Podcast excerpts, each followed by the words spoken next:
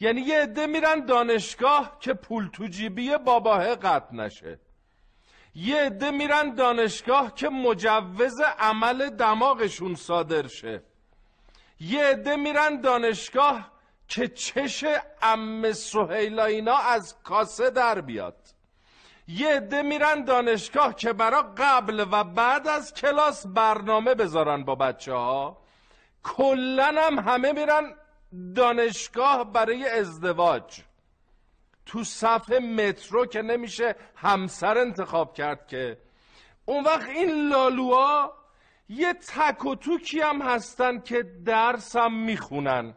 اینا از اون بچه نونوران که اومدن یه دکتری مهندسی چیزی بشن بعد برن خودشونو برای مملکتشون لوس کنن. محلشون خیلی نزد. سلام. اگه اجازه بدید من این یه جلسه رو استثنان به جای درخت همون سجاد باشم و نقش پسرکی که تا چیزش تا کمرش رفته بود توی گلم خودم بازی کنم. در ادامه قراره یکم داستان بگم که خوابتون ببره. این برنامه راجع به اینه که چرا ما باید از دانشگاه قطع امید کنیم و در کنار مدرک گرفتن دنبال ساختن راه دیگه ای باشیم. اگه فارغ و تحصیل شدی این پادکست رو بفرست به یه دانشجو برو دنبال ادامه زندگیت. اینم بگم که این قسمت احتمالا خیلی هم تنز نیست. از اونجایی که هر رفتنی یه آهنگی داره اون موسیقی رو پخش کن برای این بی چیزایی که چی نمیشه بی وجدانایی که می‌خوان برن. آه. بودن. آره توی خونه توی مدرسه. چرا؟ فقط صحبت درسته. خونه رو نمی‌بینن ارزشش. حس توصیف حال توی سطر شعر. یا یه نقاشی یا یه سولو با ساز فیلم و عکاسی. تنز پردازی. آه. هنر پیشگی رقاسی یکم عشق نصیبمون یکم فهاشی آه شعر توی خونه خونه وادمه. شعرم ابزار تفسیر روح آدمه. گوش میدی؟ میگی بابا کوه آدمه. بیرون همه فیک مهم توی آدمه. توی دل همونطور که گفتم این قسمت درباره دانشگاه است و من می‌خوام با استفاده از تجربه شخصی و سخن بزرگان بگم راه استخدام نشدن در اسنف و تفسی بعد از فارغ و تحصیلی چیه؟ من اولین بار شخصا دوران کنکور فهمیدم دانشگاه یعنی چی. با متنی از آنالی اکبری نویسنده مورد علاقم که بخشهایش رو الان براتون می‌خونم. فقط یکی دو هفته زمان کافی است تا بفهمند دانشگاه همان مدرسه سابق با حضور چند رهگذر از جنس مخالف است که شاگردانش به جای ستای چپیدن روی نیمکت های چوبی روی سندلی های یک نفره می نشینند و خانم و آقای معلم را استاد صدا می‌زنند و گاهی می توانند بدون اجازه از کلاس خارج شوند. اینجا هیچ چیز شبیه فیلم ها نبود. دانشجوهای ما حتی دانشجو هم نبودند.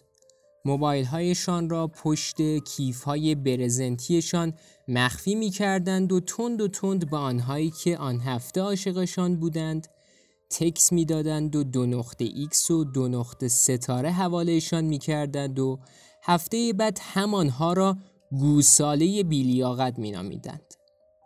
کم کم فهمیدم اینجا قرار نیست کسی روی میز بیستد و با شور و حرارت چیزی بگوید که هرگز نشنیده بودی. کم کم فهمیدم برای یاد گرفتن باید از جزوه های هزار بار کپی گرفته شده فاصله گرفت و دنبال کتابی، نوشته ای، مقاله ای گشت که در کلاس ها معرفی نمی شود. مهمترین چیزی که دانشگاه به من یاد داد همین بود. منتظر چیزی یا کسی نمان تا باعث رشد و پیشرفتت شود.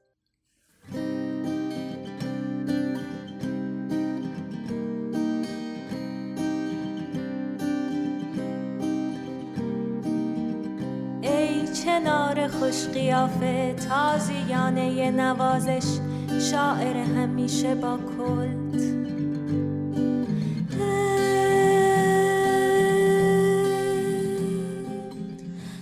نمی‌دونم تاثیر عمیق این متن بود یا چی ولی من اولین مصاحبه کاریم و دقیقا روز ثبت نام دانشگاه رفتم. وقتی وارد دانشگاه شدم یه حس بزرگ با صدای بلند به هم گفت خدا وکیلی نیا اینطور جاها. یعنی همون ساعت اول فهمیدم نتیجه نهایت تلاشم برای قبولی این بوده که واقعا قراره بیام مدرسه قاطی. و مدت ها طول کشید که بدون اینکه احساس بدی داشته باشم از در ورودی اون دانشگاه مثلا دولتی رد بشم. من شخصا تجربه عجیبی داشتم. فضای کارم اونقدر جای عجیبی بود و هست که از یه جای واقعا دانشگاه رفتن برام مثل جهنم رفتن بود اونم در کمال آگاهی و اختیار. و هست تا همین الانشم پیش هر استادی که عضو هیئت علمی بود رفتم ازش خواستم که بهم اجازه بده کمتر برم کلاسش در جواب این درخواستم می‌گفت کمتر برو سر کار. بعد همون استاد میری سر کلاسش نیم ساعت درس میده بقیهش از ارتباط کهکشان ها با هم تا شل مغزی امثال خودش داستان میگه. یعنی این شکلیه که یعنی کلی بخوام بگم این شکلیه که 90 درصد اساتید هیئت علمی رو شما اگه وقتی حواسشون نیست از پشت بهشون حمله کنی و پیرنشون رو پاره کنی به یه در فلزی می‌رسی که باید بازش کنی. وقتی در فلزی مربع شکل رو باز کردی می‌بینی اه دو تا باتری قلمی تو این جماعت چی کار می‌کنه؟ باتری رو که در بیاره خاموش میشن. بله درست حد زدی اینا همشون گداین نه اشتباه نمیشه ببخشید منظورم این بود که اینا همشون رباتن. Chegando. چی بودی چی شدی تو بهم بگو محصول کی بودی تو قبلا خوب بنا توب شدی تو ببین چی بودی چی شدی تو کاری ندارم. من حرفم تو این قسمت همون چیزیه که این هفته به همکلاسی خودم سعی کردم بگم. اینکه دانشگاه حتی به فرض لازم بودنش در 98 درصد رشته ها کافی نیست. این حرف رو من نمی‌زنم. هرچند راهی که خودم مسافرشم و به نظرم کاملا درسته و من کسی رو نمی‌شناسم که باهاش احساس خوشحالی نکنم. بریده ای از حرفای خانم آسیه حاتمی مدیر سایت ایران تلنت کارآفرین و محقق بازار کار ایران رو بشنوید. احتمالا چند دقیقه باید حوصله کنید. اما مطمئنم که پشیمون نمیشید.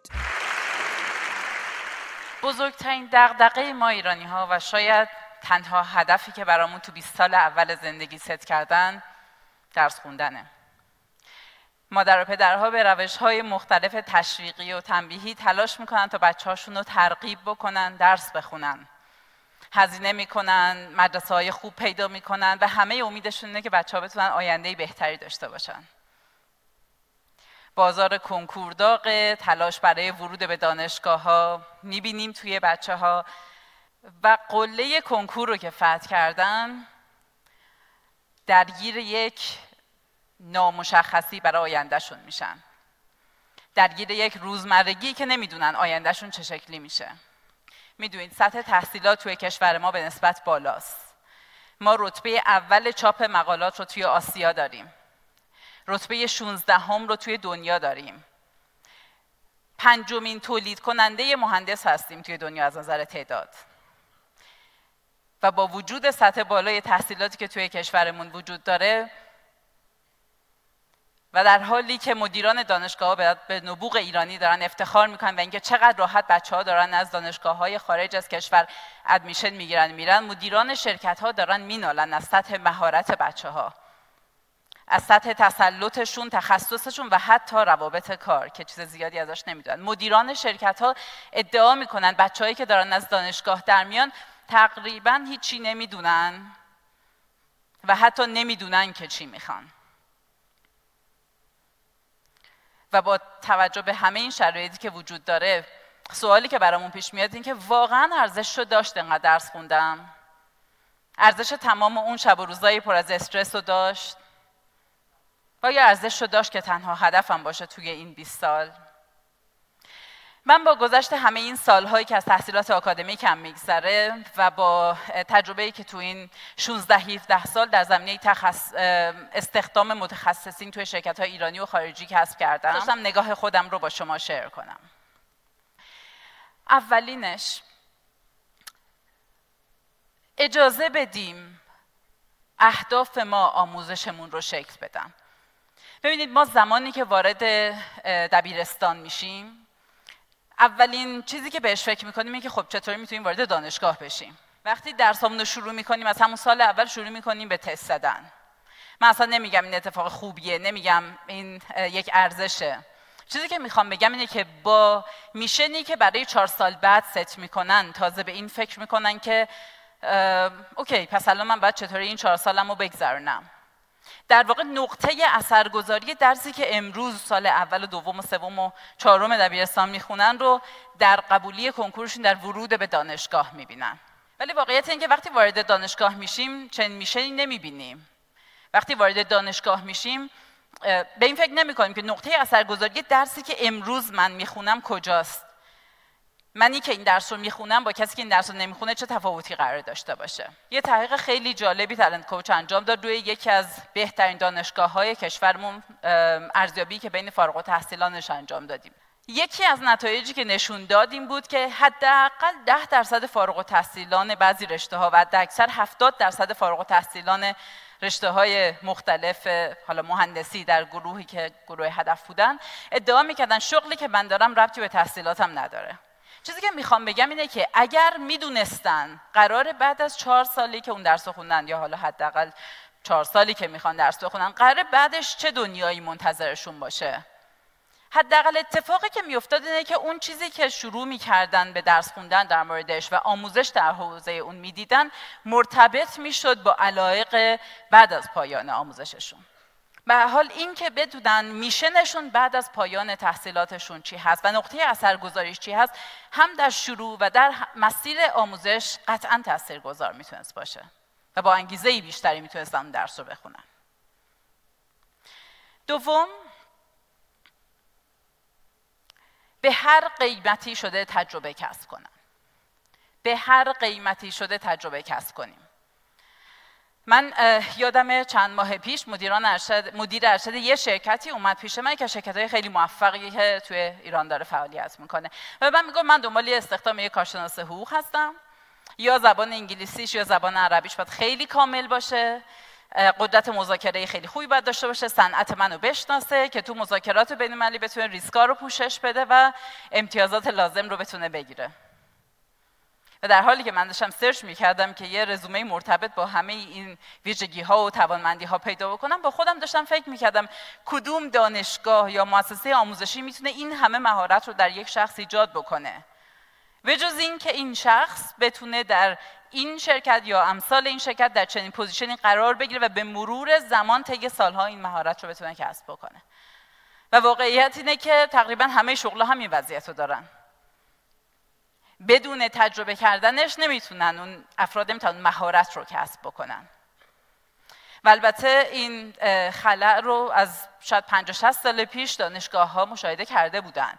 ما می‌بینیم که نصف فرایند آموزش رشته های پزشکی داره توی بیمارستان ها اتفاق میفته یعنی یک دانشجوی پزشکی با دیدن کیس های واقعی پزشکی هست که می‌تونه پزشک بشه. پس تنها راهی که واقعا آموزش به معنای واقعی آموزش بتونه کامل بشه و ما مهارتش رو بتونیم کسب بکنیم اینه که کیس واقعی ببینیم درگیر مسائل واقعی و چالش های واقعی بشیم و زمان امتحان کردن اون دقیقا در حین تحصیل نه بعد از پایان تحصیلات. و بعد براش اولویت قائل بشیم براش زمان بگذاریم. رزومه درست کنیم و از شرکت ها بخوایم که اصلا ما رو به عنوان کارآموز قبول بکنن. وقتی میگم به هر قیمتی یعنی می‌تونه این باشه که ما شرط تعیین نکنیم که با شرایط و ویژگی های خاص یا اگر شرکت محترم تو احترام لازم رو برای دانش من قائل بودی من میام برات کارآموزی می‌کنم. نه. فقط یک شرط بگذاریم و اون اینکه اجازه بده من درگیر روتین واقعی و چالش های واقعی بزنست بشم. سوم. از مردم و از متخصصین یاد بگیریم نه فقط از کتاب ها در واقع ماییم که انتخاب می‌کنیم می‌خوایم شکل کیا بشیم. یا ممکنه بگید در یک هیته مشخص در یک حوزه مشخصی در یک تخصص مشخصی می‌خوایم شکل کیا بشیم. آینده ما می‌خوایم کیا باشن. و در واقع وقتی در کنار اونها قرار می‌گیریم با اونها زمان می‌گذاریم اون باعث میشه که بتونیم خیلی سریعتر با آینده اونها برسیم. و این اتفاق لزومی نداره حتما در هفته ها و ماه ها و سال ها بیفته. ممکنه در یک جلسه نیم ساعته با یک آدمی باشه که با یک نگاه متفاوتی آشنا بشیم. نه لزوما بگم یک تخصص خاصی رو در اون نیم ساعت کسب می‌کنیم. و در نهایت کشف و اکتشاف کنیم. ما خدای تکرار فرایندهایی هستیم که جلومون می‌بینیم. یعنی کاری رو می‌کنیم که همه می‌کنن. یکی از راههایی که همه میرن. روشی رو انتخاب می‌کنیم که همه انجامش میدن. و این خب به هر کدوم از مراحل زندگیمون و انتخاب همون می‌تونه ربط پیدا بکنه. و واقعیت اینه که اگر اون روش هایی که همه میرن و نتایجی که همه دارن می‌گیرن همونایی هست که ما دوستش داریم و همونایی هستش که ما می‌خوایم داشته باشیمشون پرفکت یعنی اون نتیجه که مطلوب ما هست مسیرش هم قاعدتا همون روش همون انتخاب رو باید طی کنیم. ولی مشکل وقتیه که ما اون نتیجه که افرادی که همه دارن می‌گیرن لزوما اون نیست که ما دنبالش هستیم. جایگاهی که افرادی که جایگاهی که داریم می‌بینیم اطرافیانمون دارن شرایطی که دارن با ایدال های ذهنی ما متفاوته. پس قاعدتا در چنین شرایطی اگر نتیجه متفاوت می‌خوایم بگیریم باید مسیر متفاوتی انتخاب بکنیم. این راهی که خانم حاتمی میگه فقط یه باگ داره. اونم فک و فامیل و دوست آشنایی که به شدت فتیش تصمیم گیری بر زندگی شما رو دارن. دانشگاه میری؟ خب از پشت شبیه سیری. به تو چه من شب صبح که از خواب پا میشم کجا میرم؟ با معدل چند مدرک می‌گیرم آخرش به کجا می‌رسم؟ تو اگه شیر فروشی شیر کاکاو خودتو بخور. در آخرم این پادکست رو اگه به ده تا از دوستات معرفی کنی تا ده وعده دیگه کراشت باد ازدواج می‌کنه. من سجاد بودم اینجا پرساج بود من دارم میرم ولی قبلش اینو بگم که آقا جوری نمیشه بهتر شد مگر با نظرات و پیشنهادات و فوشای غیر ناموسی شما. بنابراین منتظر همه اینا هستم. دیگه خستم. خداحافظ شما.